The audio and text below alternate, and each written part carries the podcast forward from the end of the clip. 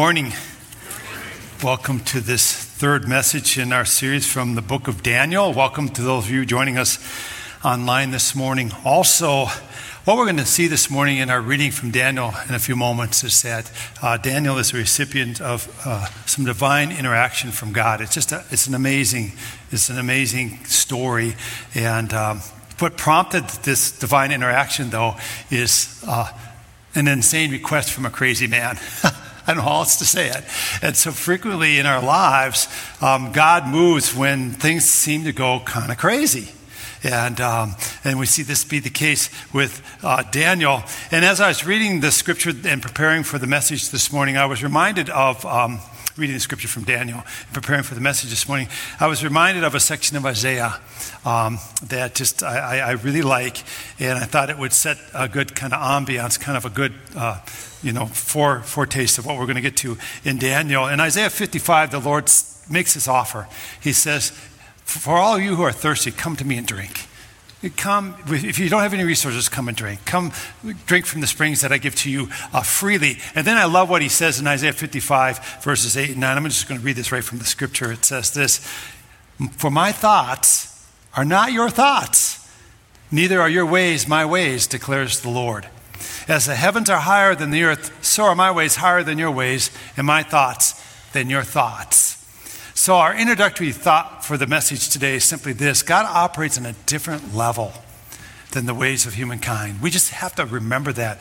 If you're a follower of the Lord Jesus Christ, if you're giving your life to Christ, you have got to be convictional that God doesn't operate the way people operate. He operates on a different level, and his ways are higher than our ways. A.W. Tozer said this God's looking for people through whom he can do the impossible. What a pity that we plan only the things that we can do ourselves.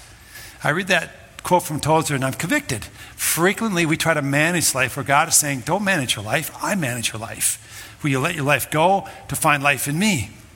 I, uh, I enjoy the Lord of the Rings movies and the Hobbit movies. Anybody enjoy those? This seems like there's a really a different feeling on those movies. Some say it's super boring because it moves so slow. I kind of like to take naps intermittently while I watch movies, so it actually works out well for me because I can nap and not miss that much in some of these movies. But I really like the Hobbit movie. I've read the books, and I had to read the books even as a young person in school. And so it was interesting for me to go back then and see the movies that were made uh, from the books. And you got this Bilbo Baggins, and he's an unlikely hobbit, a hero in Tolkien's book, The Hobbit. He's very timid like most hobbits are. He's never left the Shire. And all these dwarfs show up, and he's supposed to go on this trip with them. And uh, he doesn't want to do it. And it's interesting to watch as he leaves the Shire. He says, I'm going on an adventure. I'm going on an adventure. Do you remember that? If you watch, I'm going on an adventure. And, and I think a lot of us are more like Bilbo than we want to admit. We find safety and security in known circumstances, and we find comfort very readily and very quickly. And God often asks us to step out of your comfort zone and follow hard after me. And I, I have to mutter to myself. I'm a mutterer. Any of you mutterers? My, that's my language of talking. Dave said, uh, texting is some, mine is muttering under my breath. No, no, I don't mean that's bad. Sometimes I'll mutter under my breath, Jesus, I love you. I'll just say it. What, what? Oh, nothing. I'm just, I'm just muttering. You know what I mean? And, and so uh, I, I see this, this Bilbo muttering, I'm going on an adventure. I'm going on an adventure. And I want to, I want to encourage you, if you're, if you're devoted to Jesus Christ, He has an adventure for you to go on. And oftentimes it just means taking a few steps out of your comfort zone. And then God just kind of takes over and you experience this divine intervention of God in your life. And we're going to see this happen to Daniel today. So let's, let's read his story and what's going on here in the book of Daniel. I'm going to read from chapter 2, verses 1 through 23. Listen to this. In the second year of his reign, Nebuchadnezzar had dreams. His mind was troubled and he could not sleep. So the king summoned the magicians, enchanters, sorcerers, and astrologers to tell him what he had dreamed. When they came in and stood before the king, he said to them, I have had a dream that troubles me, and I want to know what it means. Then the astrologers answered the king, May the king live forever. That's kind of buttering him up, right? I mean, really, he's not going to live forever. But at any rate, tell your servants the dream, and we'll interpret it. The king replied to the astrologers, This is what I have firmly decided. If you do not tell me what my dream was and interpret it, I will have you cut into pieces and your houses turned into piles of rubble. I think his voice went up a little bit there. But if you tell me the dream and explain it, you will receive from me gifts and rewards and great honor. So tell me the dream and interpret it for me. Once more, they replied, and I would add in there, almost undaunted, they replied, Let the king tell his servants the dream, and we will interpret it. Then the king answered, I am certain that you're trying to gain time because you realize that what I have, uh, that that this is what I have firmly decided. If you do not tell me the dream, there is only one penalty for you. You have conspired to tell me misleading and wicked things, hoping the situation will change.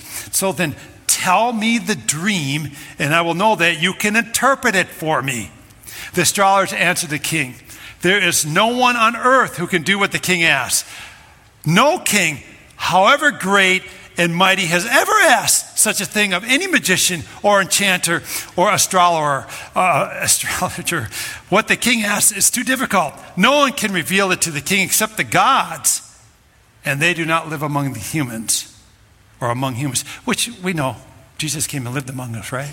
We'll get back to this. This made the king so angry and furious that he ordered the execution of all the wise men of Babylon. So the decree was issued to put the wise men to death, and the men, and men were sent to look for Daniel and his friends to put them to death. When Arioch, the commander of the king's guard, had gone out to put to death the wise men of Babylon, Daniel spoke to him with wisdom and tact. He asked the king's officer, Why did the king issue such a harsh decree? Arioch then explained the matter to Daniel. At this, Daniel went to the king and asked for time so that he might interpret the dream for him.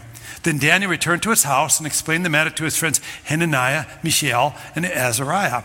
He urged them to plead for mercy from the God of heaven concerning this mystery, so that he and his friends might not be executed with the rest of the wise men of Babylon. And during the night, the mystery was revealed to Daniel in a vision. Then Daniel praised the God of heaven and said, Praise be to the name of God forever and ever. Wisdom and power are his. He changes times and seasons. He disposes kings and raises up others. He gives wisdom to the wise and knowledge to the discerning. He reveals deep and hidden things. He knows what lies in darkness, and light dwells with him. I thank and praise you, God of my ancestors. You have given me wisdom and power. You have made known to me what we asked of you. You have made known to us the dream of the king. Well, here's our big thought today from what I just read. And I, I, really feel this is important. You must recognize and embrace. And when I use that word embrace, I mean you got to be entwined by it. You got to be wrapped up in it. You got to be enveloped by it. That God delivers by his wisdom and power.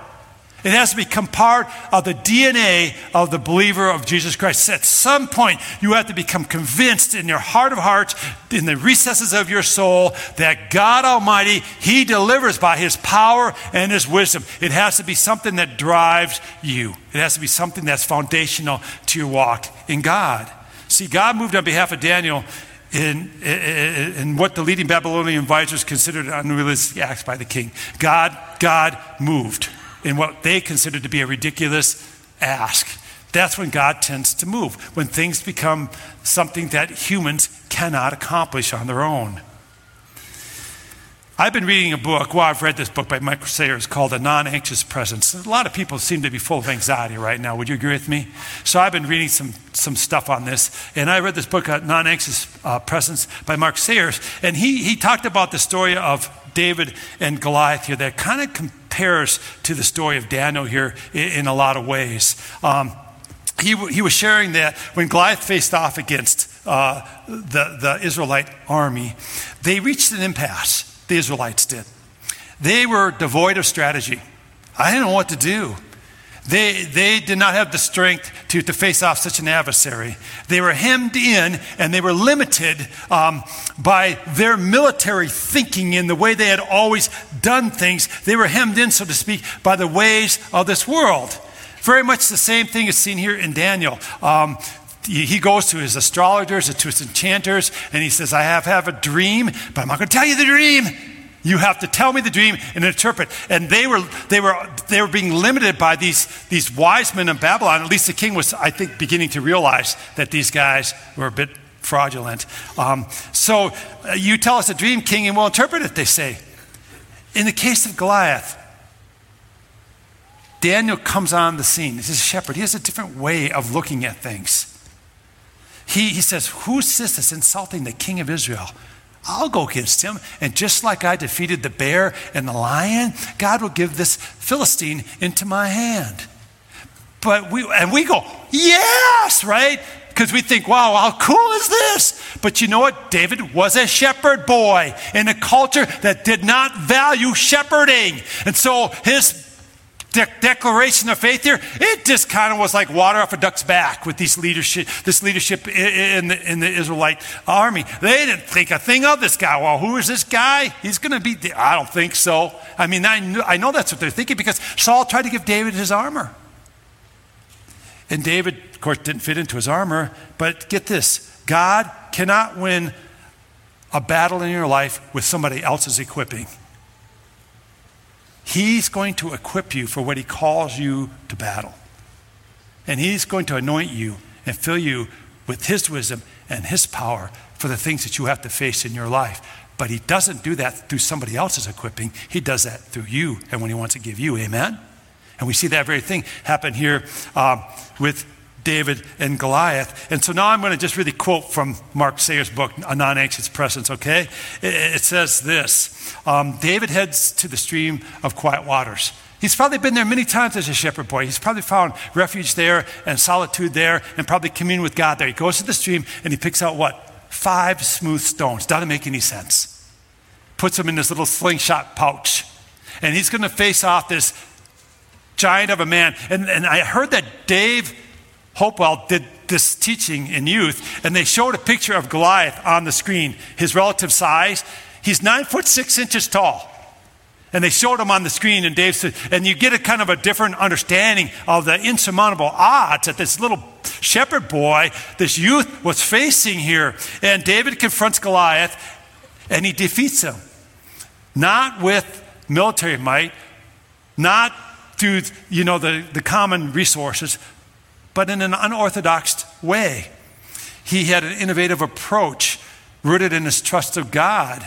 David proclaims it's not by sword or spear that the Lord saves, but the battle is the Lord's, and he'll give all of you into our hands. And he defeats Goliath in an unorthodox way. And then, then, then Sayer goes on here in the book of non, non-anxious presence to quote this professor of management, Richard Rumelt. And uh, he, he lauds David's strategy, uh, noting that the defeated Goliath teaches us that our preoccupied ideas of strength and weaknesses probably are unsound. Rumelt notes that what David possessed was a decisive asymmetry. In other words, David uncovered a power imbalance that no one else saw. Rumelt notes that a decisive asymmetry rests on how someone can see what others have not seen or what they have ignored and thereby discover a pivotal objective that creates an advantage. So David's was this person of marginal position. He was a shepherd. He was in the margins of his culture. He didn't have any influence. Um, he, he, he was distant from the center of power. He was viewed as viewed by the army and Saul and, and Saul's commanders. And because of that kind of distance, he approached the problem entirely differently. He said, I, I, could, I, I faced off these kind of big enemies in my life. You're no different. I can do this, and my God. And he approaches it entirely differently, and God anoints him, and he's victor. Daniel, like David, operated on a different level of understanding. Daniel models for us how to be a holy follower of God in the midst of the most adverse circumstances. So, with all this perspective, we're going to dive into the story here now uh, of Daniel a little bit more completely. And I, I, I looked at this message, and it just seemed like there's three words that really encapsulate the essence of what we read today uh, in the book of Daniel, chapter 2, that I just want you to remember. We can remember these three words because I think once we get done with the message, you'll see what I'm getting at. But this is really, really uh, uh, uh, an insightful way of looking at what just transpired here in Daniel, chapter 2. The first word is distress. Distress. Have you ever been under distress? Has this picture ever been you? Where you're just into a situation and the word that would describe you is a word of distress? Anybody relate to this? I think this was the state of Nebuchadnezzar. He was distressed by this dream. It troubled him. And, and, when you're distressed, it just means that you're in a state of desperate need and you can't see a way out. And so Nebuchadnezzar has this troubling dream that distresses him and he's losing sleep over it. And I, am reading this story and I'm thinking, here is the most powerful person in the world at that time. He's got everything at his disposal. He's a king over the, this huge nation, um, and he's powerful. And, and, but it reminds me no matter how powerful you are, no matter what your position is, no matter how many possessions that you have, you can be a king, you can be whatever. That doesn't mean you're going to sleep at night. It doesn't mean that it'll bring peace to your heart. You may have the largest asset available. You might be one that's really well off. You may have a secure job, all that kind of stuff. Still doesn't mean you're going to sleep. Still doesn't mean that you're going to have peace, because only Christ brings that into the heart uh, uh, of a person. We, like in the times of, uh, of Daniel, we live in times of great distress. The king's distress. Is our culture distressed right now? Oh my goodness. Is there despair? Is there hopelessness? Is there cynicism? Is that what's going on? Is that the culture that we live in right now? Yes, drastically so. And the Bible tells us when we get down to verse 29, and we didn't read that, that the king had gone to sleep that night and his mind turned to the things of the future. And then he has his dream, and he is so troubled and so distressed uh, about it. It just says to me that those in the world can be distressed when they look to the future. We got to understand what we're dealing with here. Daniel was dealing with a distressed culture a distressed king. And soon we're going to see that all his wise men are distressed also, right? And he lives in the midst of this. And so, how would you feel, friends, if you are facing what we're going through right now in our times, in our world right now, if you did not know Jesus? How would you do? Would you sleep at night? Would you be full of distress and despair and uncertainty and hopelessness? as you're hoping in human institutions that can't seem to not fight with one another, right? Our government's just at war with itself. It's all politics anymore. They're, they're, we, we can't put hope in places that we should not put hope into. It's a world of great distress that we live in. I've been reading another book. I'm almost done with it. John Eldredge's book, Resilient. This is really good. This is a good book. You should read it. It basically ends by saying, trust God and trust Jesus. So I gave you the end to it. Um, anyway, you may not want to read it now. But this book, this book, Resilience, I've been reading this going, oh my goodness, has prayers at the end of a chapter are so relevant and moving. And, and he, he's talking about this idea that before the pandemic hit, we were a culture consumed by comfort. He's right. El, El, Eldredge is right. Everybody's trying to live the most comfortable, luxurious life we possibly can without any hiccups. Listen, friends, that's never been the case for the human condition. Just look back over our, our own history, our short history as a country. A couple world wars, Korean War, Vietnam War, a Great Depression, about eight recessions, you know, all these, the Spanish flu, all these things that just were devastating right? And people going through it. So we hit, we had this comfort mentality kind of been drilled into us. And then we hit the pandemic, right? And what happens? It's not very comfortable. No matter what side of the equation you fall on, it's not very comfortable. And I, I, I agree with, with John Eldredge. He said he's seen two outcomes come out of that. I, I think I've seen these two outcomes too. People are really, really upset and angry and want to just grab everything in life right now because you never know what tomorrow's going to bring. So during this, this, this, this, this last couple of years, we had the great resignation, right? All these people quit their jobs. There's a chronic unemployment going on. Are you, are you seeing that? We do, I mean, chronic unemployment problem, I should say, not un- unemployment. There's not enough workers. Why? They all resigned. They said, I had it. I'm going to get, what I can while I can. And there's been this great, and there's been a great spiritual resign. Resignation, I should say, too people are leaving the church like crazy because God didn't do what they think He should do. It's hard to follow Him in this. Miss- and if you read about it, you go, "Oh, this is." And so, so I'm going to put this into driving terminology now. Okay, these people drive with road rage, like crazy. You know, I see it in Brookings every now and then. You know, why are you in such a hurry that you feel like following three feet behind me will get you there any faster? It's ten minutes to everything. Let's have perspective here, right? We live in Brookings, South Dakota. You're not in that much of a hurry. Seriously.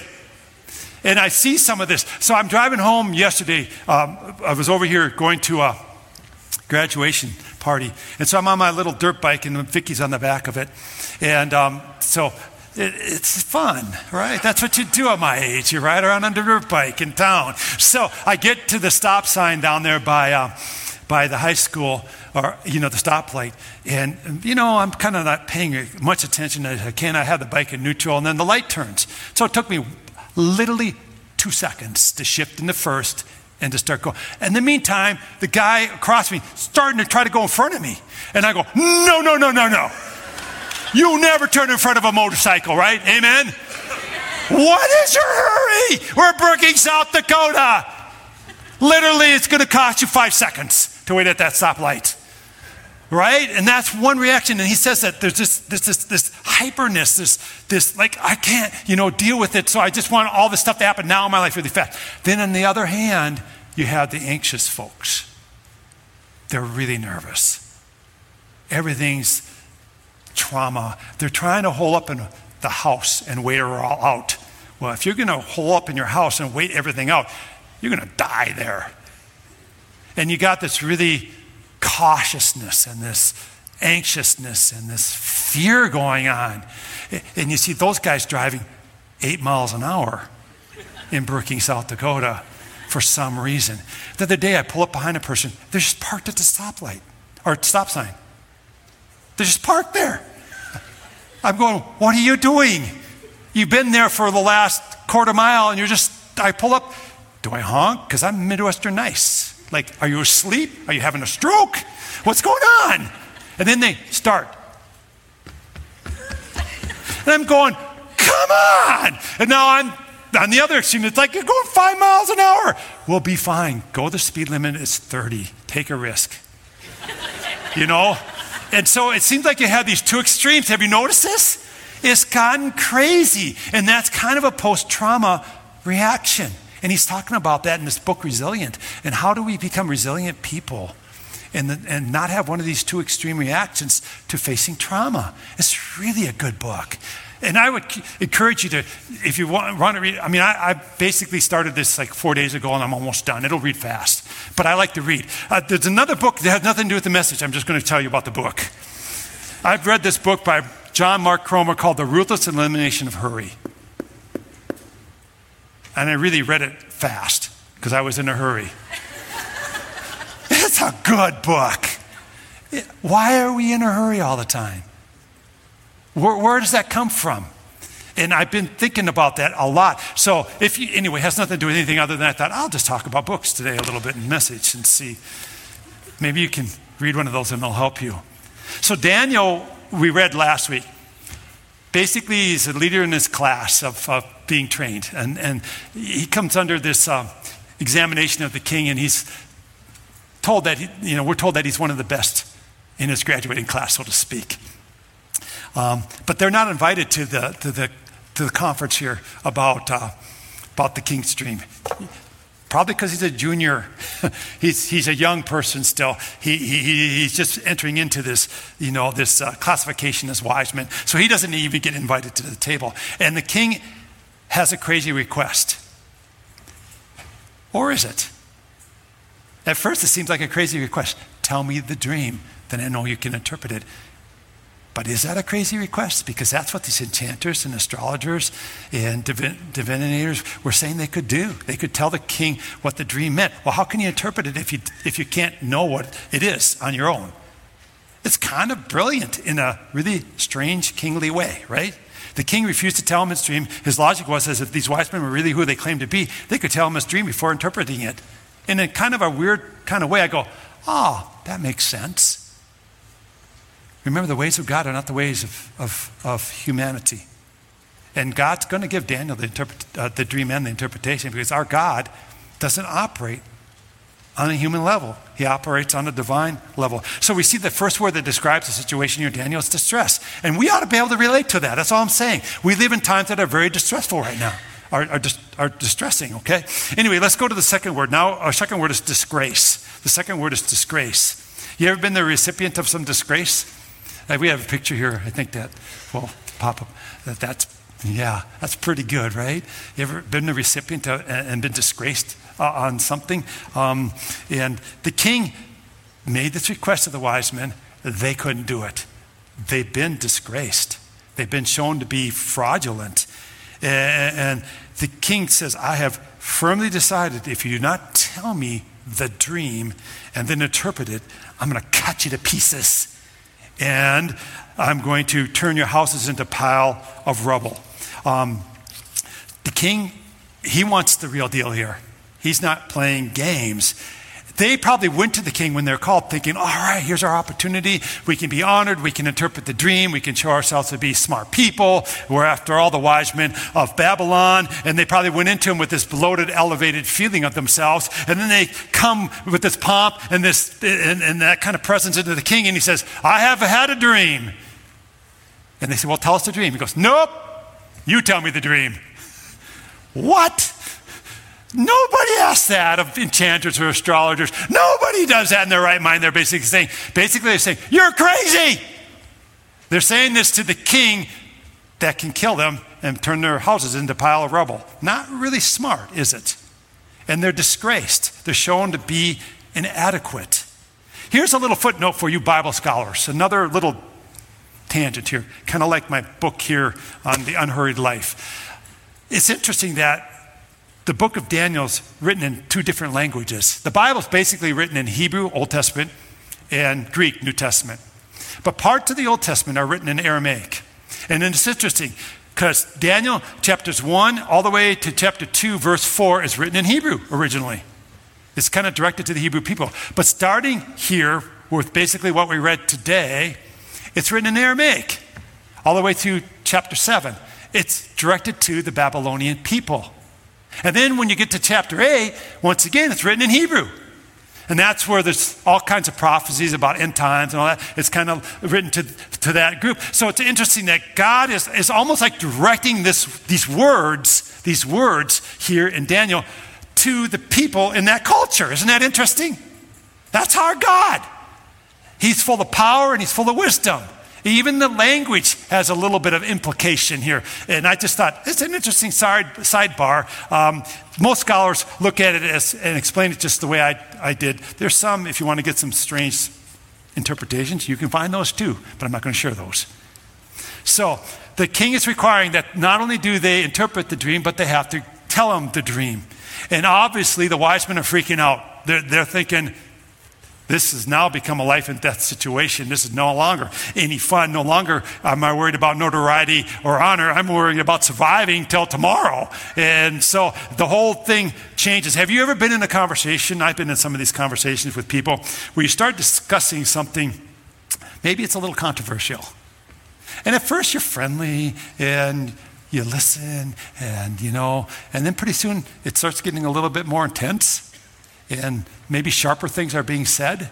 And, and all of a sudden, you can kind of feel the thing spiraling a little out of control.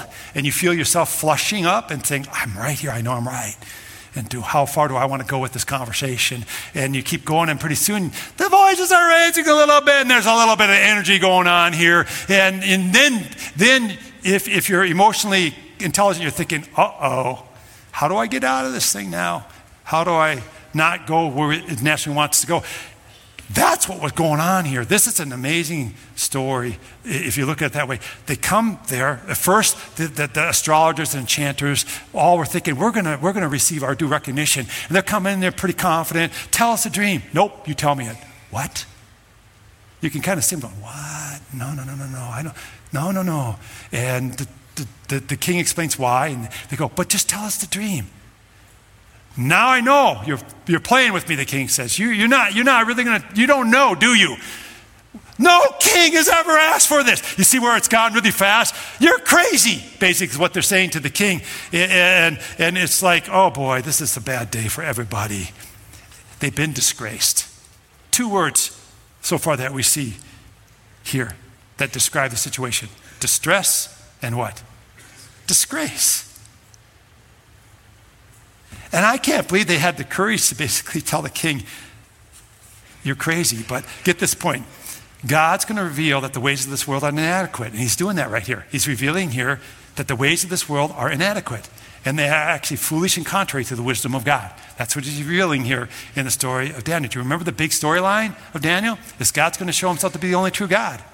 He's going to show the ways of the world to be foolishness and contrary to his wisdom. And they go on to say, no king would ever ask such a request. Even the wise men, these magicians, these astrologers recognize, you know what? You have to be in touch with a God here to get the answer to what you're asking, king.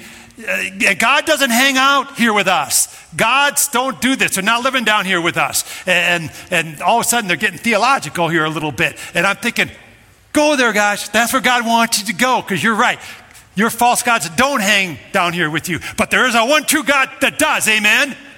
And that's what's going to be revealed here. And, and I, I, couldn't help but think of John chapter 1 as I'm reading this because they're saying there's no God that does this. Yes, there is a God that does this.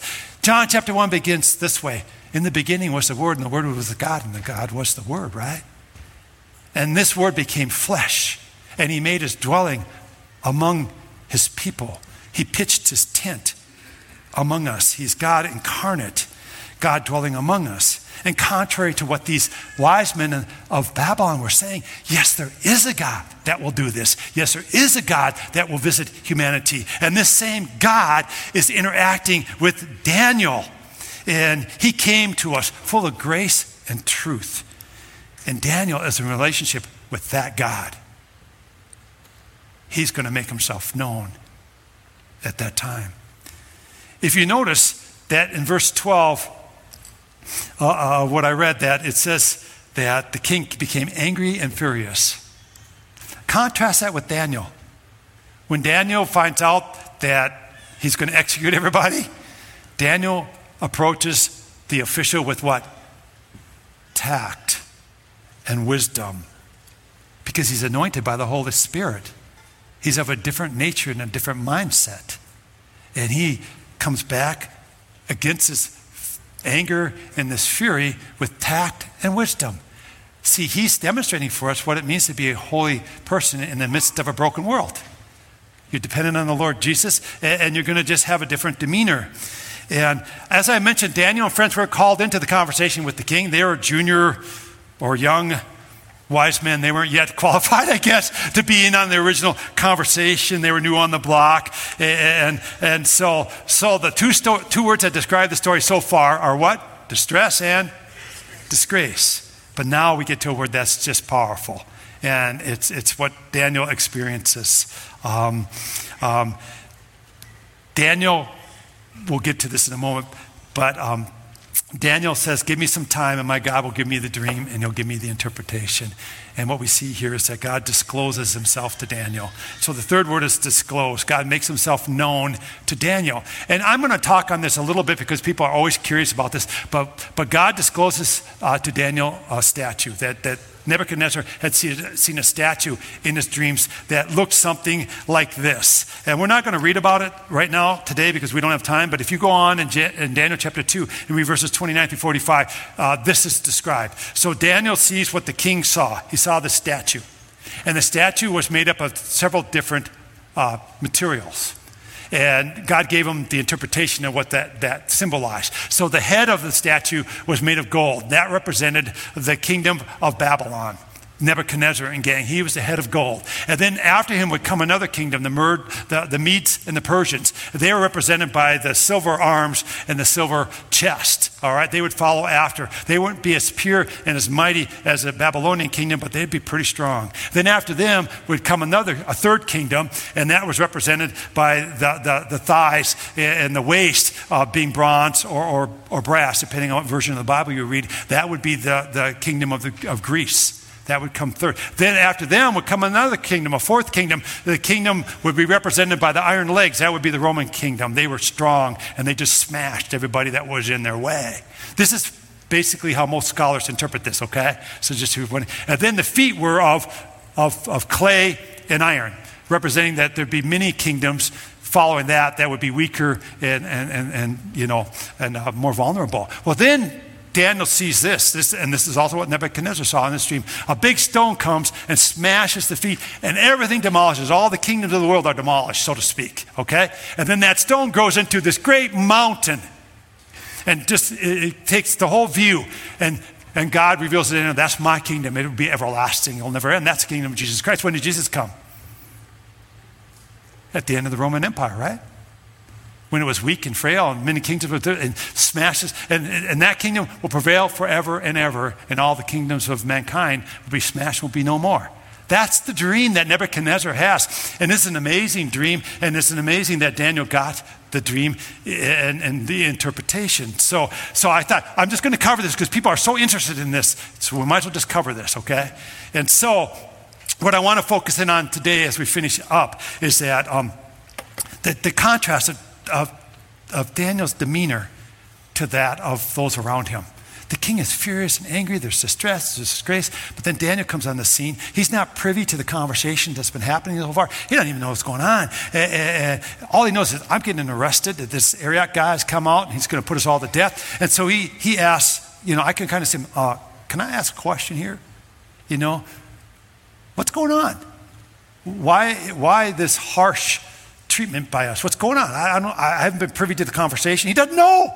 And, and, and, he's filled in. And his demeanor is in such stark contrast uh, to the king. Daniel had his wits about him. He's just an amazing example of holy living in a fractured world. Um, and you got to understand, I don't know, how, how would you react if you were being arrested and taken to death row? Like, immediately. I'd probably be freaking out a little bit because a lot less than that causes me to freak out. How about you? And, and lose my cool and have to kind of get it under control. Uh, and Daniel goes to the king and he says, Would you just give me some time? He doesn't say, Tell me the dream. You notice the difference of the request? Give me some time. Let me see what my God can do. His request is one of, I don't need to know the dream, just give me some time. And we'll see what God does here. It's a different ask entirely, and the king grants him that time. And this took a lot of boldness and courage by Daniel, but honestly, he didn't have a lot of choices, did he? And frequently we'll find ourselves in culture. I just want to tell you this, you got to understand this. Frequently we'll find ourselves in culture we really don't have a choice but to stand for Jesus. And we got to stand boldly with courage and trust that God will be our deliverer and he'll be our stronghold in times of trouble. At any rate, Daniel then goes home and he does something that's just phenomenally different. He goes to his buddies and he says, We got to go to God. We're going to plead for mercy. We got to pray. We got to seek his face. Instead of running around getting all upset, instead of running around saying to, the, to maybe some of the older uh, you know, wise men of Babylon, do you have a book I can read really quick to figure out how to do this? You know, he says to his friends, let's go to God and let's plead for mercy here. And, and, and you know what? Daniel looked to God in faith, believing that God would disclose to him the dream and the meaning of that dream. And God did that very thing. And Daniel and his friends sought God. Then in prayer, I know prayer doesn't sound, it is the answer. We always want something like I, I don't know why there's this aversion sometimes to prayer. I'm just kind of speaking my mind here. Frequently, I'll be struggling with something in my life, and I'll think, I've never prayed about this. How about you? And I think, why don't I pray? Because the enemy knows that that connection to God is powerful and strong. And if we truly seek his face, he'll act, he'll do things. But frequently we just don't seek his face. Daniel said to his friends, We've got to seek the Lord's face here. We've got to plead for his mercy. We've got to go to him in prayer. And prayer, I think, has two, two big elements your view of God and your view of the problem. They, that that got to be done biblically. You got to have this view of God that he's great and that he's divine, that he's sovereign, that he's all powerful, all knowing, all present. You got to have that kind of understanding that God's all wise and all powerful and that he's all loving, that he's in control, uh, that, that the effectual fervent prayer of a righteous man will avail much. You got to kind of have those basic convictional understanding when you go to God. And you got to go to God and say, I, I don't have faith here. God, give me faith. Like you said, you promised. You give me faith. I, I'm going to be honest and transparent before you. I, I can't figure this out. Give me the faith to figure this out. Amen, right? And go there with this transparency and this honesty and throw yourself on the mercy seat of God. That's what we got to do. And then God answered mightily. And then the problem becomes one of perspective. The problem probably will find its place. And it may not be the solution that you desire, but God will grace you to hear His voice and to deal with what you have to deal with here. Can you be calm and collected because you know God's all powerful and all controlling? Nothing surprises Him? Can you have the demeanor of Daniel? When Daniel received the answer to his prayer, you know what he did? He had a worship moment. I love, I love that response. I mean, he adored God. He ascribed to him praise. He thanked him and he declared his attributes of wisdom and power. You know, Daniel had this in a vision. He was given this in a vision. Important nuance here to this declaration. Daniel was not sleeping that night and got the revelation to Nebuchadnezzar's dream in a dream. He had a vision. You have visions when you're awake. So he was evidently seeking God throughout the night with his buddies. And God gave him a vision of the dream of Nebuchadnezzar. And I think he wouldn't, he didn't go to bed and say, okay, God, I hope this works out in the morning. He sought God's face with urgency. And, and, and God answered that prayer. And, and uh, the big picture behind all this is that God is revealing who He is, that He's the one true God. So our conclusion today is simply this praise God for His wisdom and power. Always have that ready praise uh, on your lips. He knows all things, He knows seasons, and He has all power. He disposes a king, He raises a, up a king, and by His, by his power changes times and seasons. And for you and I, Christ is, the, is God's wisdom and power that we can experience today. See, we have full disclosure. Daniel knew in part what we know in full. And look at how God powerfully moved in his life. But we live on this side of Christ. And in Colossians, we're told that Jesus dwells all fullness of the Godhead bodily, in whom all uh, um, in whom are hid all the treasures of wisdom and knowledge. So wisdom and knowledge are found in the person of Jesus Christ. And, and the power is experienced through the infilling power of the Holy Spirit. We live on this side uh, uh, of, of the resurrection, and we have all this disclosure that Daniel didn't have. So, like God moved in Daniel's day, he can move in our day too. The question becomes will we seek him? Will we trust him? Will we ask him to show his mercy? So, whatever you're facing, go to God in prayer. And if you lack faith, Say, I lack faith. If you don't understand, say you don't understand. I shared this, but this is just a, a strange thing, but I'll share it. Two minutes more. Then, then, we'll let these guys sing. It's a great song. I can hardly wait to sing this song. It's a great song. Anyway, um, I bought this little dirt bike and I couldn't get the title from Nebraska. Nothing against Nebraskans, but you know, they say Nebraska's not for everybody. I believe that now. So um, that's their own state motto. So I'm just quoting them. So I go down there and bite this motorcycle. For some reason, they can't get me the title, right? Which is problematic if you want to be legal.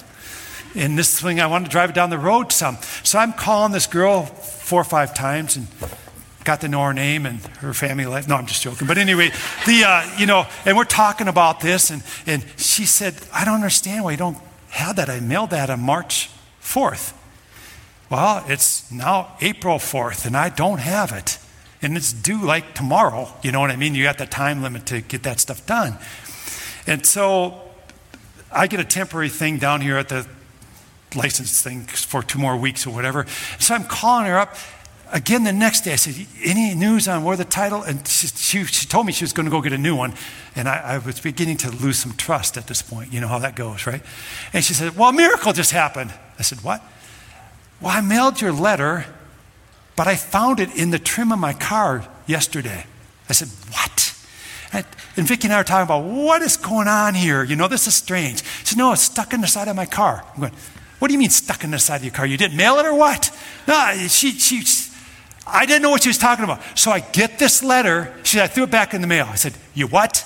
Threw it back in the mail. Well, will they deliver that now? You know what I mean? That's what I'm thinking. Like, so I get this thing. It looks like it's been to hell and back. I don't know how else to describe it. This thing is just mutilated letter, all water damaged, like it was on the outside of a car for a while. And it's postmarked March 4th.